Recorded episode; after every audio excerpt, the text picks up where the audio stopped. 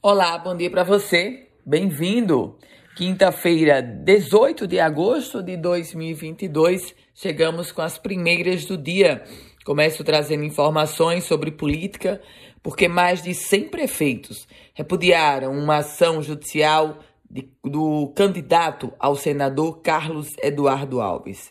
O prefeito de Natal, Álvaro Dias, o prefeito de Mossoró, Alisson Bezerra, e outros 100 prefeitos, 109 prefeitos assinaram e divulgaram um manifesto, uma nota de repúdio a uma ação de Carlos Eduardo Alves. O candidato entrou com uma ação de investigação judicial eleitoral e apontou os investimentos recebidos pelo governo federal pelo, pelas prefeituras como um indício de abuso de poder econômico cometido pelo candidato a senador Rogério Marinho. E mudando de assunto, falando sobre polícia, porque um plano de fuga na penitenciária Rogério Coutinho Madruga, que faz parte do complexo de Alcaçuz, contava com a intermediação de dois advogados ligados ao crime. Essa informação é da Secretaria Estadual de Administração Penitenciária. Seis presos responderão a uma sindicância e poderão ter as suas penas, claro, aumentadas. O Ministério da Infraestrutura assinou três contratos de arrendamento de terminais portuários. Isso representa 988 milhões de reais em investimentos privados do setor portuário. Entre esses contratos, o do terminal salineiro de Areia Branca.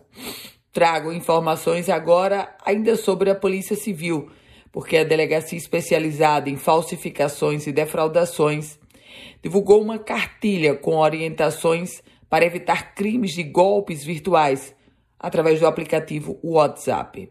O documento explica como esses golpes são realizados via aplicativo e com eventuais vítimas e como as eventuais vítimas devem agir. Por falar em polícia, a Polícia Federal, Rodoviária Federal, prendeu um homem de 51 anos e apreendeu 310 mil maços de cigarros contrabandeados isso aconteceu lá na BR-304, no município de Açu. De acordo com a polícia, a apreensão foi durante uma fiscalização. A carga de cigarros era transportada dentro do caminhão baú escondido entre caixas de bebidas alcoólicas.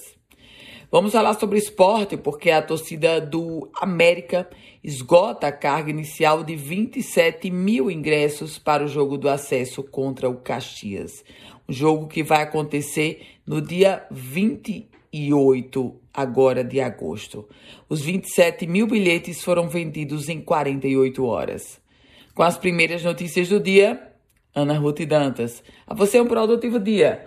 Se quiser compartilhar esse boletim, fique muito à vontade. Se quiser começar a receber, basta enviar uma mensagem para mim, para o meu WhatsApp 987 16 8787.